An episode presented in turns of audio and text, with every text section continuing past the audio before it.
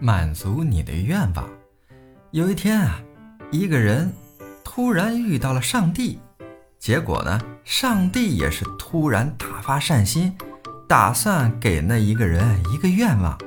上帝问那一个人：“啊，你好，我是上帝，你有什么愿望吗？”那个人想了想，呃，听说猫都有九条命，那请上帝您赐给我九条命吧。上帝说：“啊，你的愿望实现了，你现在已经有九条命了。”然后上帝就走了。